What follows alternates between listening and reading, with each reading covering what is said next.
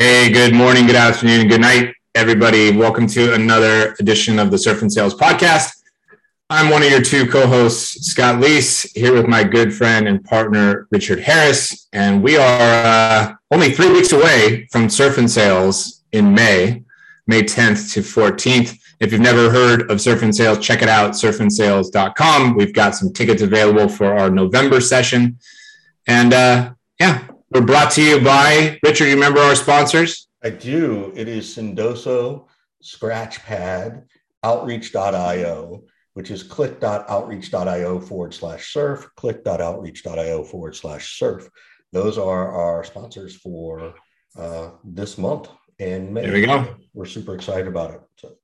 And we are here today, joined by our guest Nadia Komnenic from uh, Lemlist. She's the head of business development, and we've got a lot of interesting things to talk to her about. It's been a long time coming, as we talked about before. Welcome to the show, Nadia. Thank you, Scott. It's lovely to be here, and thanks for having me as well. Yeah, no worries. Well, tell everybody real quick as a background what is Lemlist for those who don't know? What do you all do? What is the mission and type of sale and all that kind of stuff?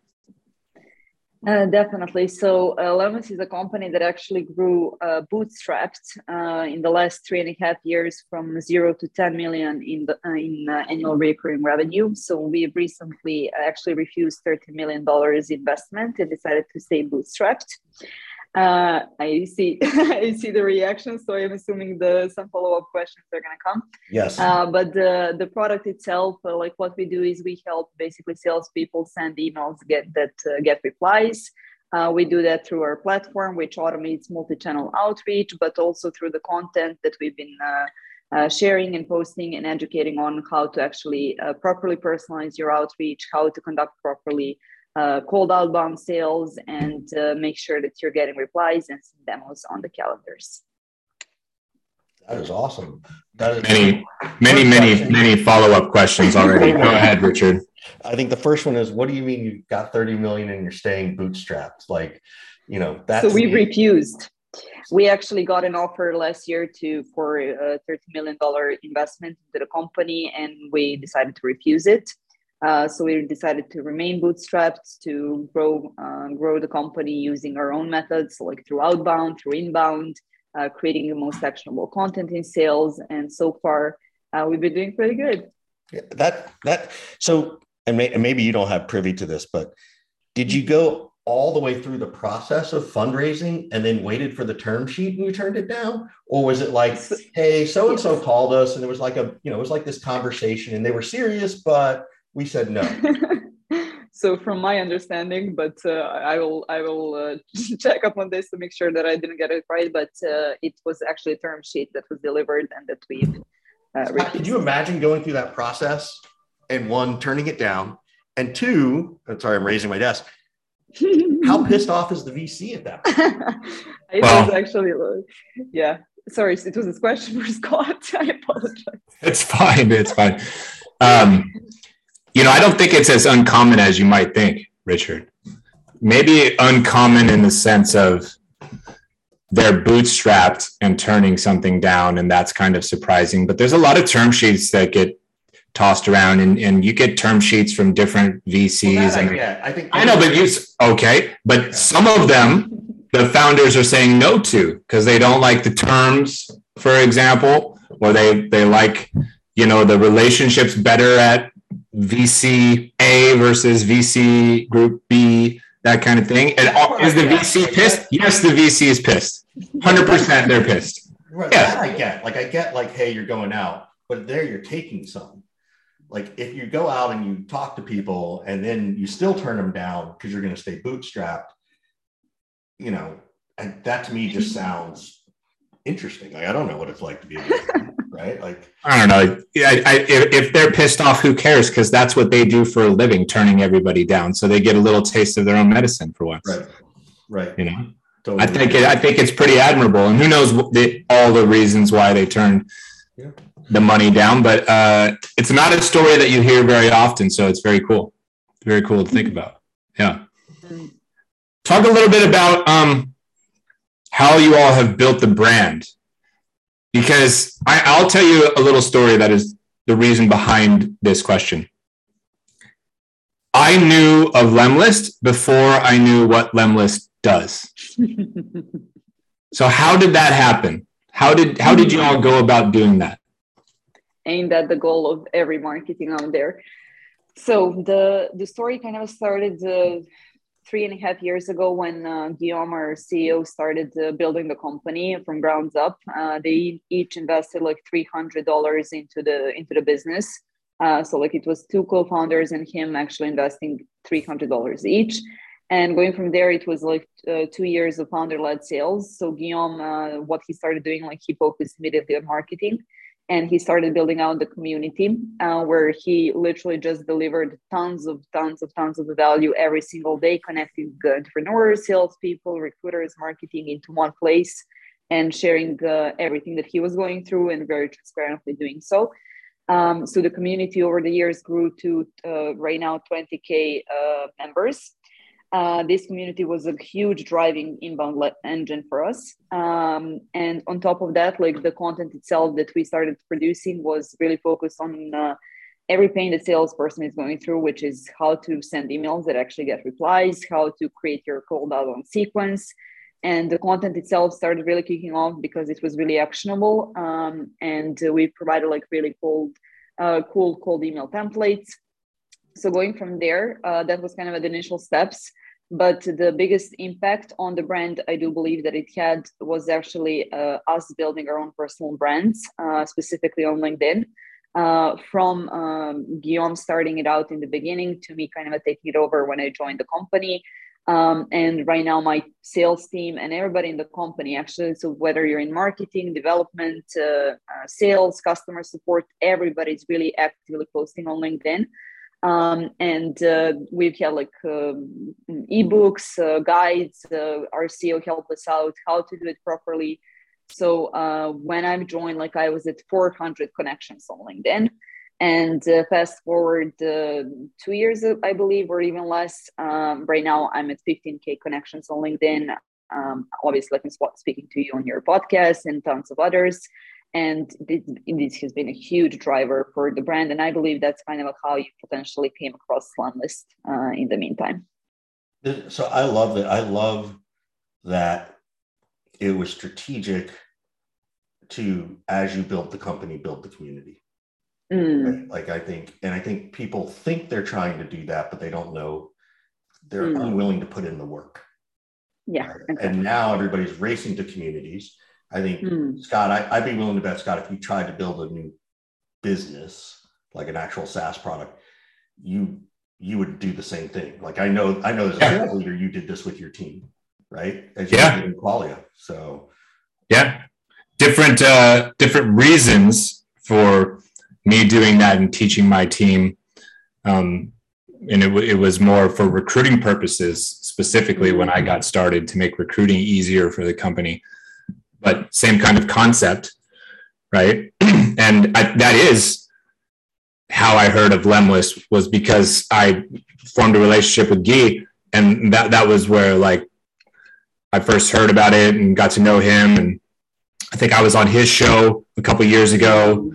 Um, I know I was on his show a couple years ago, and then you know only later on is it like, oh, Lemlist, there's like a product actually, and discover this kind of after the uh, the fact. So, what would be your message to founders and sales leaders out there who kind of admonish their team for spending too much time on LinkedIn, specifically creating content or brand building, and they think you know people are being selfish or not spending enough time in the business? What would be your rebuttal to those folks?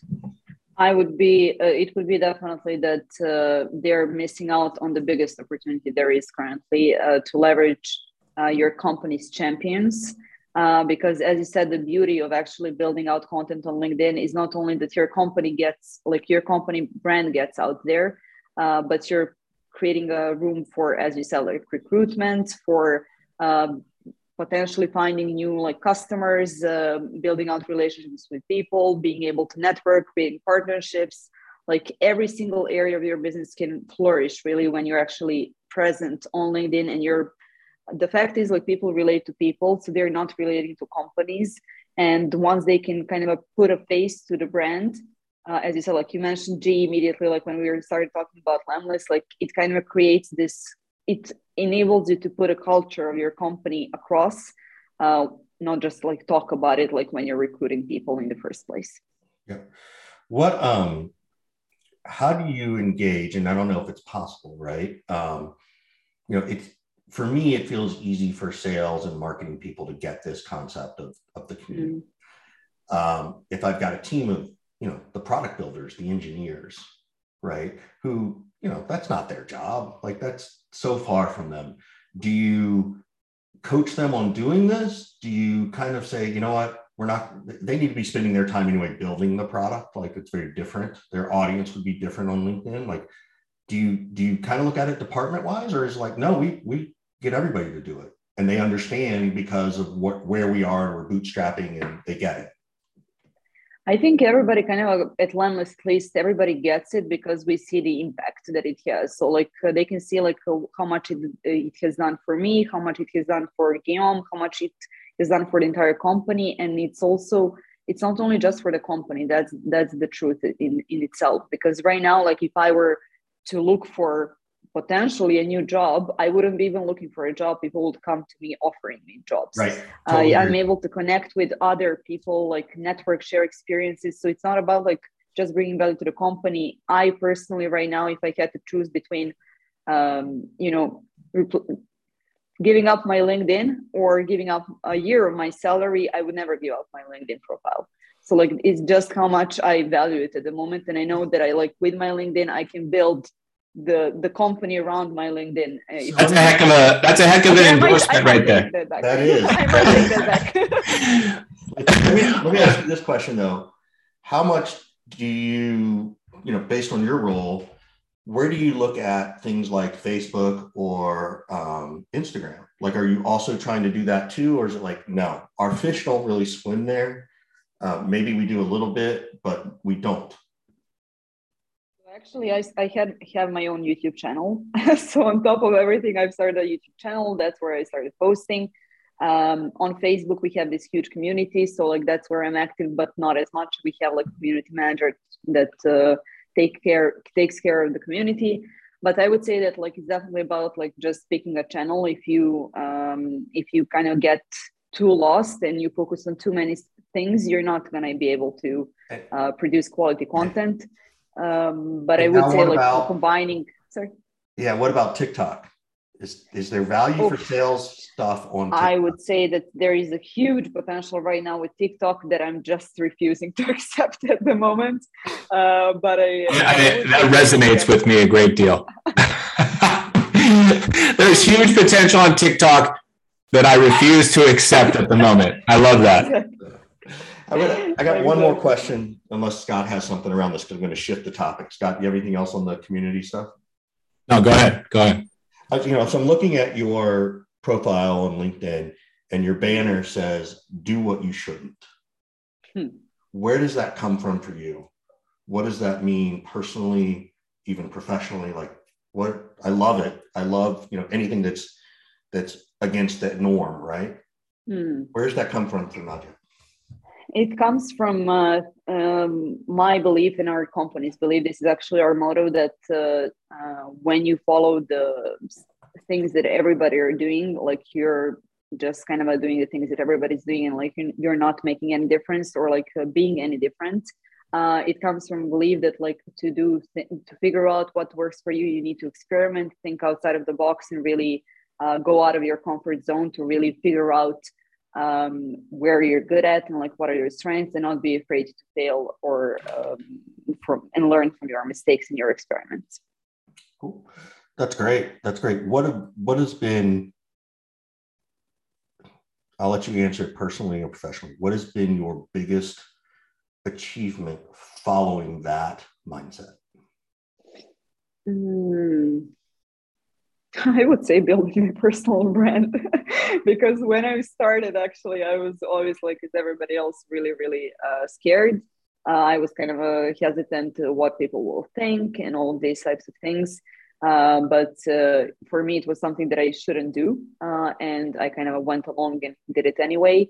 Um, so that was one of those things that I do believe that kind of um, made a huge impact on me. And on top of that, I now had kind of a different, uh, different idea. Um, but um, I would say that w- once my I kind of started leading the team with empathy and with kindness instead of like what was typically required from like a fast growing startup, focusing on like a hustle culture and really like burning out the team and like pushing to the quota, etc. And I kind of accepted obviously for the last two years we went through uh, epidemics and then now we're my team is also going through the war crisis. So I kind of had to adapt and I'm really taking this empathetic leadership uh, type of approach um, which might have not been something that somebody would do it at our speed of growth. But for me, it worked out, and I'm um, really, really, really happy that I went with that type of leadership. Can you talk a little bit right now about what it's like to lead a team with so many people impacted by the the, the yes. war and the crisis? I mean, I can't even begin to understand how I can even ask people to focus on mm.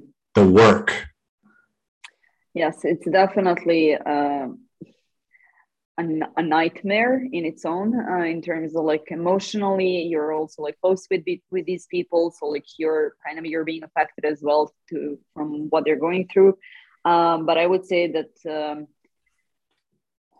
the the fact that they feel supported that they feel uh, not pressured to actually perform and uh, at its their finance because obviously they can't do it right now is like what helps us a lot. And for me like i feel like my leadership for the last two years was more me wearing a, a therapist hat than uh, wearing a sales yeah. coach hat for the last two years. I mean are are they even able to get online? Are are you are they able to get their paycheck. I mean, I'm I don't know anything about the level of crazy disruption. So I'm just thinking about the simplest things that we take completely for granted in order to do your job. Those those things, for many of them, are completely disrupted. Exactly, exactly. So, like as you said, like getting paychecks was an issue. Getting a line was an issue. Obviously, like when the war started, it was uh, like we obviously gave them like a time off and like just kind of let them uh, figure out their own living situation and what is happening. Nobody was pressured to go back to work. Like they came back when uh, they felt it was the time. Uh, and uh, those that are right now like uh, working remotely i would say and like in the in uh, suburban areas of ukraine they're able to go online and actually perform and the good thing is always like this uh, work is one thing that is right now constant in their lives mm. so it kind of gets them to uh, focus on work and know that this is something that helps their families as well because a lot of ukrainians right now are not able to uh, bring income to, the, to their families so work yeah. is one constant that kind of helps them out uh, in this case and uh, what makes them kind of sane at the end of the day what are, are there are there any uh, you know, because I, I, would do it, but I, I, I want to encourage anybody who's listening. Are there any organizations you guys support that support these people? Because I'm happy to sort of drop that organization name here and, and... definitely so i will uh, i will like if you don't mind like i will just uh, send you the um, official organizations that are uh,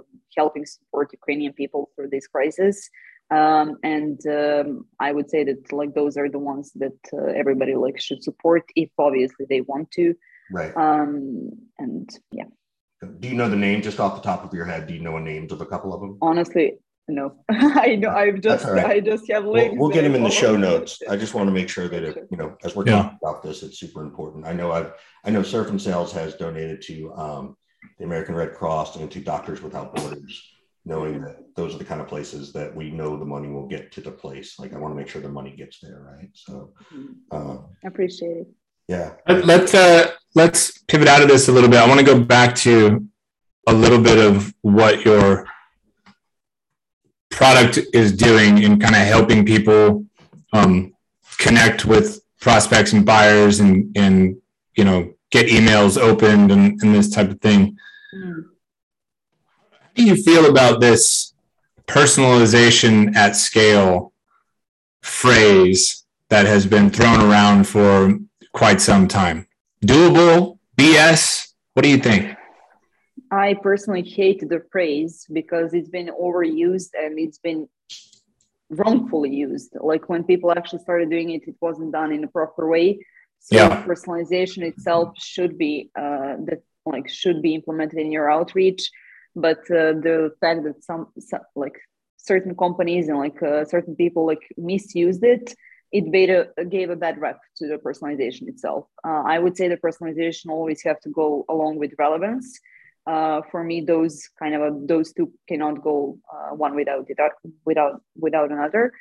Um, and uh, i personally like i'm personalizing uh, every single email that i send out. Uh, and i do believe that personalization has a huge huge huge impact.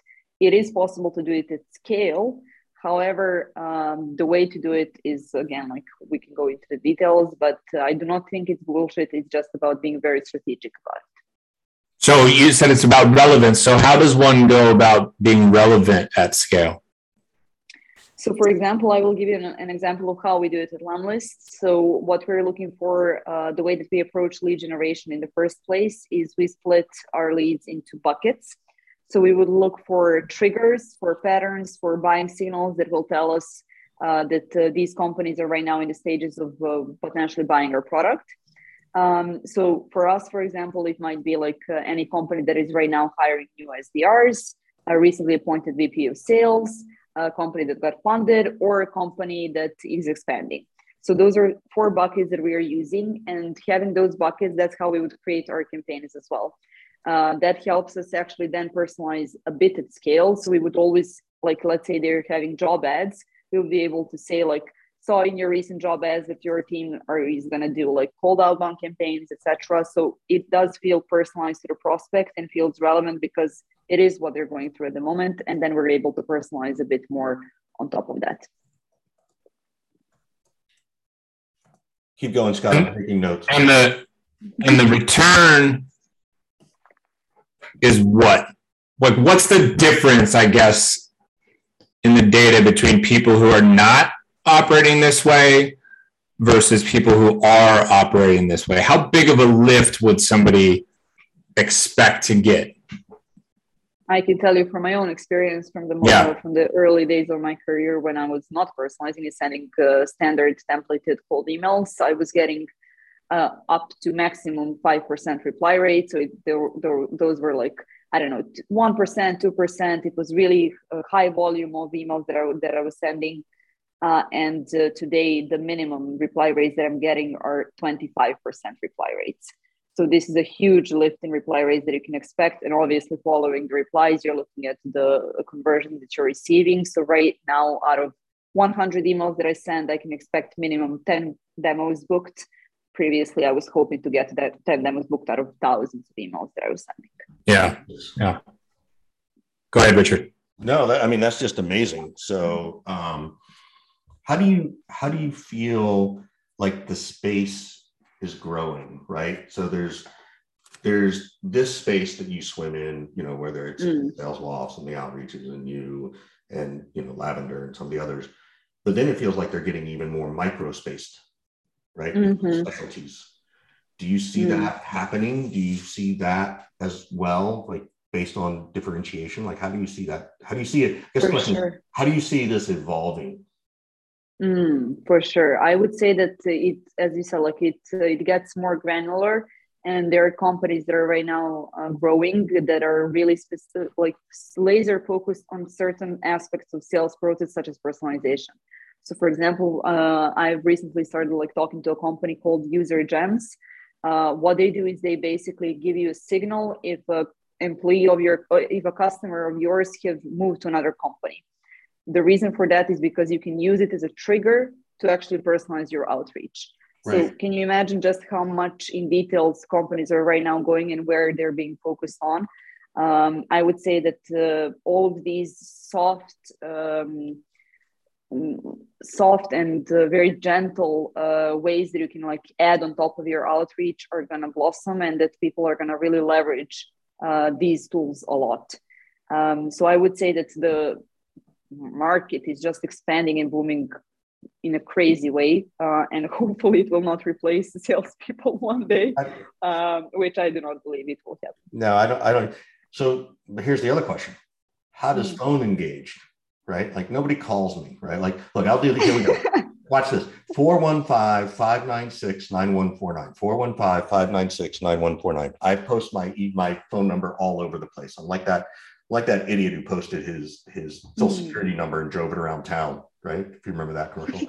but nobody ever calls, right? So, you know, I, and I, am definitely not saying the phone is dead because I don't think it is. Mm. how do y'all view the phone as part of this, you know, connection place? I would say that like the reason that maybe for the last two years uh, the phone kind of uh, died a bit and like went to went silent is because obviously we had pandemics, which was impossible to get to people on the on the phone. Um, then people started like focusing on emails. Social became like a huge challenge for everybody, um, channel for everybody. So like those kind of platforms started performing and it's easier to do them because you can do it at scale you can monitor your reporting and then you don't like have your sdrs like on the phone all day so I do believe that that is the reason that kind of phone went a bit silent. But I do believe that uh, things evolve in chain in sales. Uh, so as soon as one channel becomes more popular, the other one becomes um, more important because, as you said, right now whoever calls you, they're gonna get you on the phone. But who sends you emails and so- social media touches, etc., it's gonna get harder. So I think it's kind of a constant ups and downs between the channels and like a battle uh, of what is kind of being used the most. So doubling doubling down on phone, what do you think about cold texting and or cold FaceTiming? I just saw somebody, one of our guests started doing cold FaceTiming the other day, and he. I really don't like that. I know. I, I mean, that's been the trend that I saw like even last year. I personally really, really disapprove of that approach. Uh, I do, I do think that it's very uh, in, invasive of somebody's privacy. Like you're, it's just not something that I personally would like to encounter. So insane. I wouldn't even pick up a cold FaceTime from Richard. If I you just randomly FaceTime me, I wouldn't even, I wouldn't answer. This is, this is true. This is true. What, what about texting? What do you think about texting? The texting, I think it can be a, a, good option if you've already at least had some uh, previous touches and warm touches with the prospect. So, like if it's a really cold, cold, cold text, in that case, not so sure. But like if you already kind of had some responses, you started kind of communicating with them, Mm, potentially, but again, I kind of text people on WhatsApp once we've built a relationship and once we've exchanged phone numbers and they've given me a permission to actually speak there. But but aren't we supposed to do what we shouldn't? Isn't isn't that what you were saying earlier? Oh, uh, okay, sorry. I, I, get to be, I'm the snarky asshole on the on the show. I want to talk about the community piece. You said you got twenty thousand members of the Lemlist community. Mm. Let's say somebody out there is listening and they've built a community or in the process of building a community. How do you think about the ratio of, of delivering value and then asking or monetizing, asking for something in return or monetizing said community? There's, there's some people whose entire business is monetizing the community. That's it. That's their only business model. So how do you balance all of that? Uh, can you define out? some people like because I, I know some people, you know, like you. I, I mean, I, I, I would rather not. Such a. I would rather not. I would rather. I don't. I don't need to start. You know something. Okay. I don't need to start a high school fight. Right.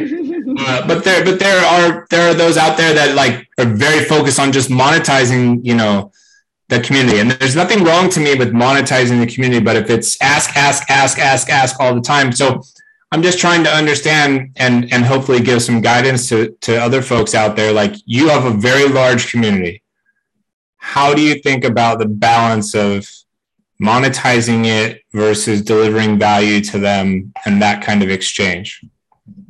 Uh, I would say that uh, we've never monetized our community. So, like in a very really? direct way. So, like we've never had like an ask. No direct monetization. Exactly. No direct yeah. monetization. It was always just like uh, deliver value, deliver value, deliver value, and uh, it will get back to you naturally. So, like, if you monetize community, in my perspective, that's like not a community. It's just a business for you, and then it's just a moment of um, I think that once you just deliver value, you're going to get so much more than when you actually ask for something. So um, it's just like the, playing the, the long game. And uh, for us, like the way that we potentially like, monetize it again was through the value. So we're like we've been having uh, uh, two cold email, uh, one cold email masterclass and one LinkedIn masterclass, and that's what we were uh, at one point obviously like promoting in the community. It was obviously like the paid masterclass that we were doing but again it was again delivering value through that content yeah. and so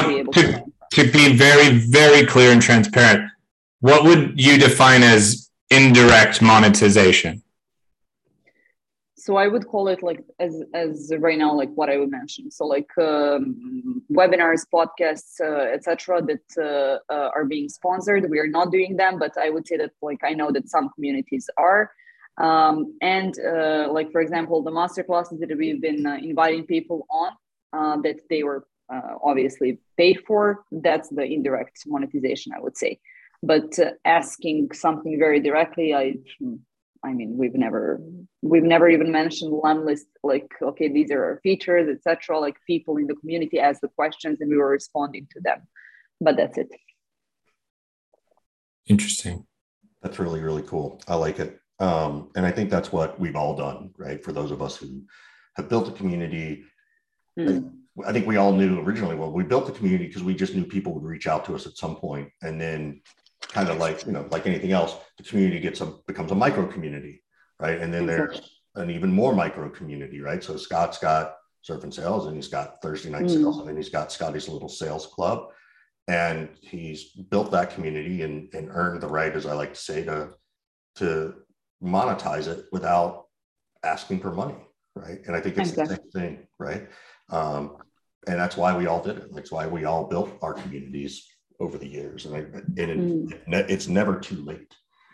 Mm. Let me let me ask you this: Let's say you hire a new sales rep, right, over there, and it's a new SDR, BDR, and you know they got four or five hundred, if they're lucky, connections on LinkedIn. How do you? What do you teach them now because it never is too late to build your community. And I think we all, I'll, I'll sound like the asshole, we all see each other's stuff because we've been doing this for so long. And so sometimes they might be intimidated by, well, how am I going to get to not mm. point? So what, what's your advice mm. for people, no matter how many connections they have, to just start their community building? Where would you tell someone to start? I would say the first thing is in the mindset that you shouldn't give a, um, a crap about what people will think, uh, simply because uh, uh, if people are going to judge you for what you're going to post or create uh, and the way that you're going to develop yourself, those are not the people that you even care about what they're thinking. So that's kind of the first mindset part uh, because I do know that the reason that a lot of people don't even start it in the first place. And when it comes to like at least like uh, let's say focus on like the LinkedIn um, branding and like posting, um, it's about finding the audience that you want to talk to, uh, identifying what are the topics that they care about. Uh, what are the content that they might not be seeing enough? let's let's say I'm new. Like let's say I'm new. I, I don't know anything. I don't know. I mean, this is my first sales job. I just graduated you know, I don't know what I'm, I don't know what I should be talking about yet. Like, how do you encourage, where would you do? I mean, I know what I would say, and I know what, I think I know what mm. Scott would say, but what's that advice? So what I would do personally is like I would start talking to the people that I wanna uh, that I wanna post content for. So like, and I would ask them what are the topics that you're not seeing enough. What are you interested to hear about more? Like, what is that? Like, what are the topics and content that is missing or that you like to read? Etc. Then following the thought leaders in that specific space uh, and seeing what they're writing about, following like the type of content they're creating, the format of the posts, etc.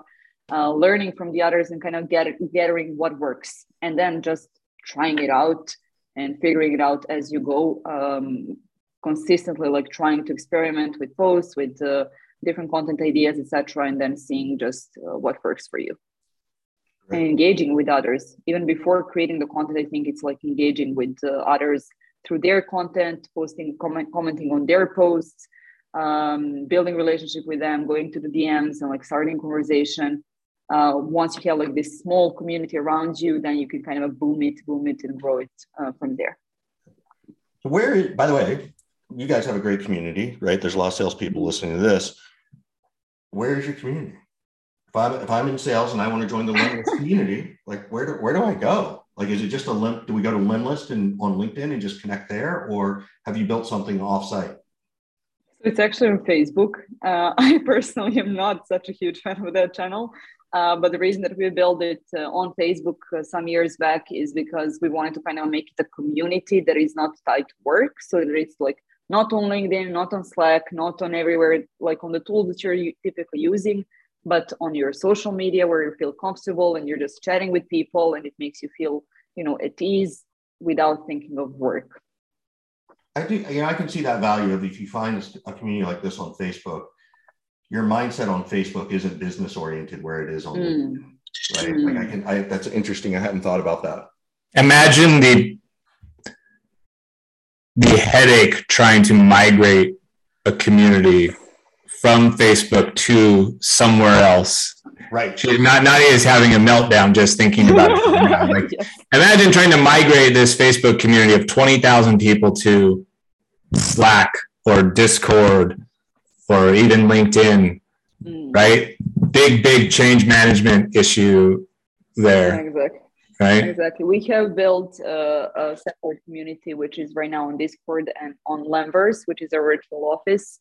Um, basically, it's a community for bootstrapped founders. So again, like another community that we're building, and it's uh, again like a diff- it's kind of a similar but different area of, uh, of focus uh, because obviously our CEO is a bootstrap founder, so he's sharing his own experiences in that community as well. I, I, I was going to say, has he written that book yet? the title of the book is "What It's Like yes. to Turn Down Thirty Million Dollars," right? The book, the book is going out soon, but it's that's not the title. that's awesome. Uh, you know, we're getting to the end, and in a minute, we'll you know we'll let you ask us a question. But first, want to give a uh, shout out to Scratchpad Sendoso Outreach, click.outreach.io forward slash surf uh, for sponsoring us. Um, we love to, and appreciate all that they do.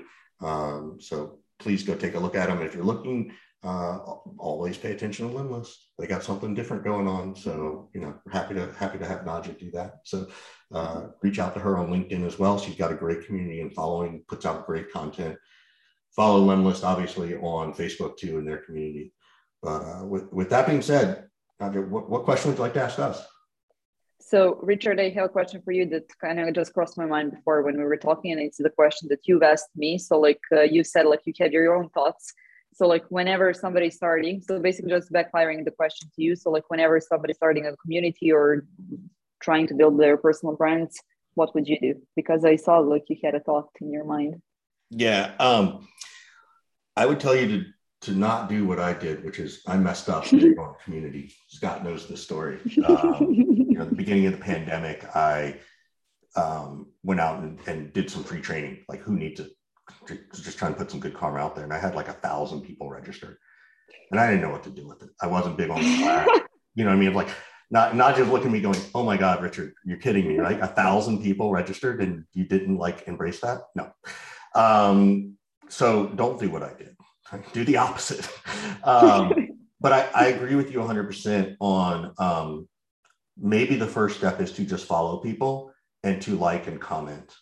I think that's mm-hmm. really important because you will actually, as you comment, you will actually create followers, right? Mm. I think, and and it's a light lift, right? Mm. It's like you know you're not putting yourself out there so vulnerable.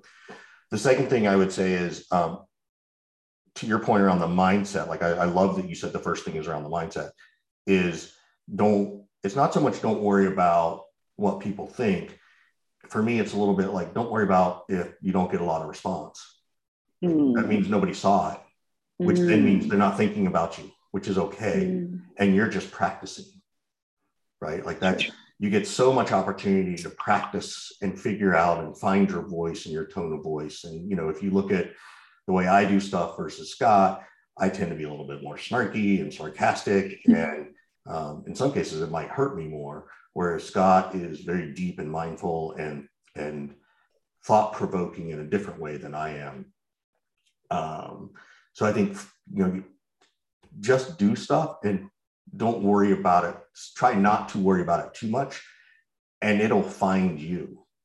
Your mm-hmm. brand will kind of find you over time as you start to comment and write things. So that's I think that's my advice. I love it. And Scott, a question for you as well, because Richard just shared his own mistake in the past. Uh, so, what was one of the mistakes that you regret around building your own uh, community brand or like anything outside that kind of first comes to your mind? That was hiring me 13 years ago. I know. Yeah, that. yeah, that's definitely the biggest mistake.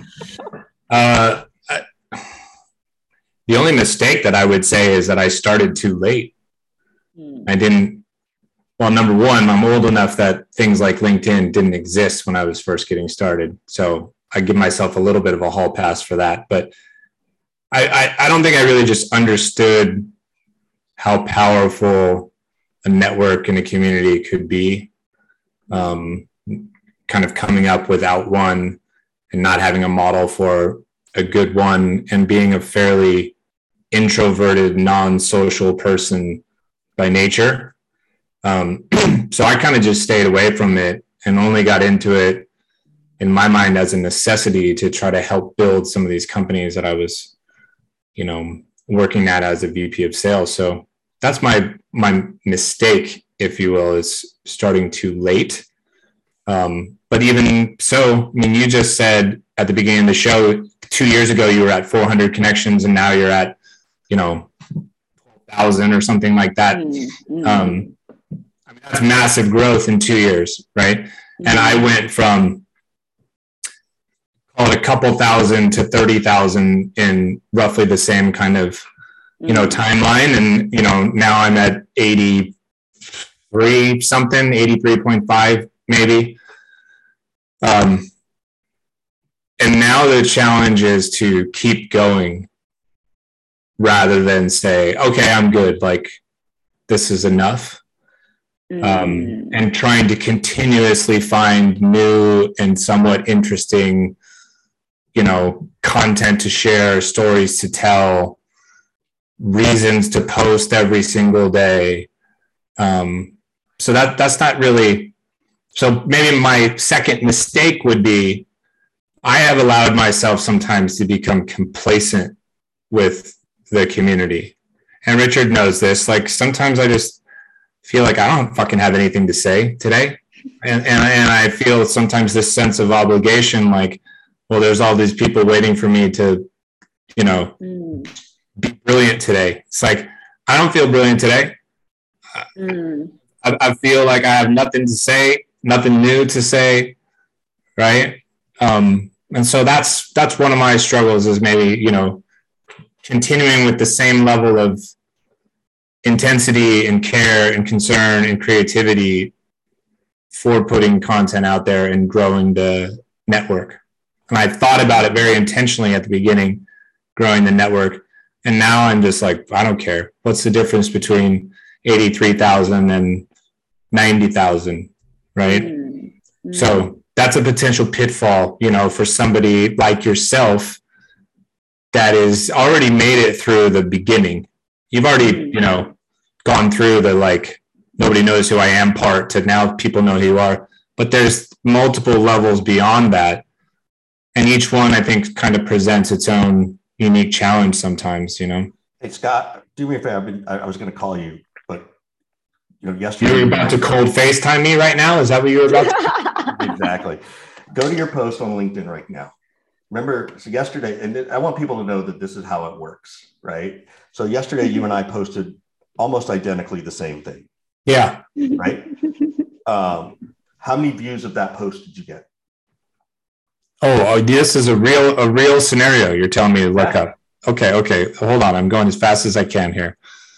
My post yesterday. Yeah, that one we did to voicemail or not to voicemail. Yeah, fifteen thousand views.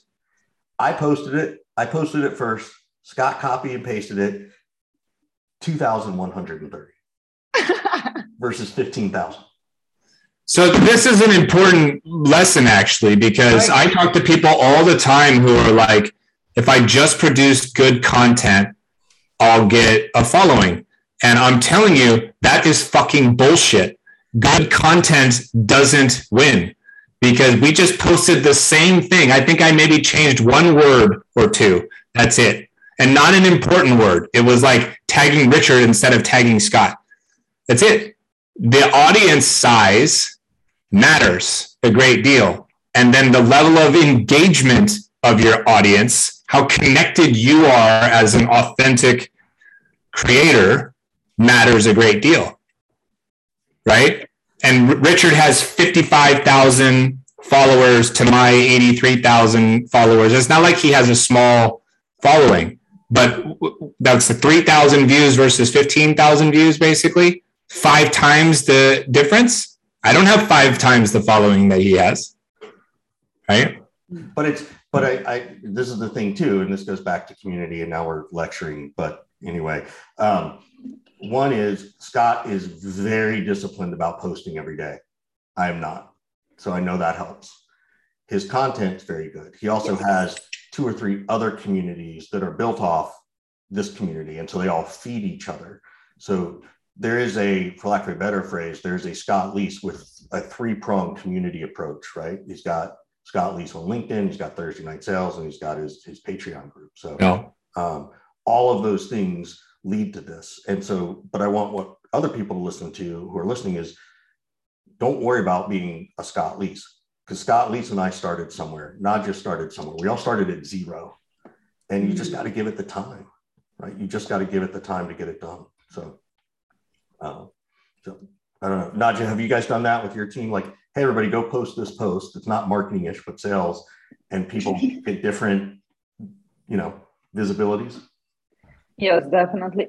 I had uh, one of my best performing posts I've written like in two minutes, and I didn't even like think about it. Uh, the similar post was written by my teammate. Obviously, like it was just like not getting the same response.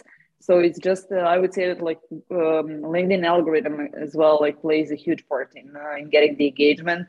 The more active you are, the more connections you have, the more people comment on your posts the more you comment on somebody's post, like it all plays a role in the engagement that you will have at the end. And like you might be just like unlucky for to post in the time that people are just not on LinkedIn. So it's yeah. all of these things matter. Totally agree. Totally agree. This has been a great conversation. Thank you so much. Yeah. We really appreciate it. Thanks for spending some time with us and uh, stay in touch if we can ever be helpful to you or the team. Likewise. Really, thank you so much for having me. It was really a pleasure. Nadja, you or, or you guys need to run a spiff and have somebody come to the surf and sales event. I think you guys would have a good time. Sorry, so, I'm not hearing you, Richard. What's that? Ah, sorry, I didn't hear you. I was I saying you need to, you or you and or some folks at lemlist need to come down to the surf and sales event in Costa Rica. Like, you know, Oof. run a contest, right? Like it's a fun contest. So we'd love to have that. I, that I might, I might actually take you up on that for sure. It's cool. in May, right? Yeah. So there's one in May. One in, one in May and two in November. Yeah. Oh, nice for my birthday. Perfect. There you go. So, all right. Thanks, Nadja. Likewise. Likewise, guys. Bye bye.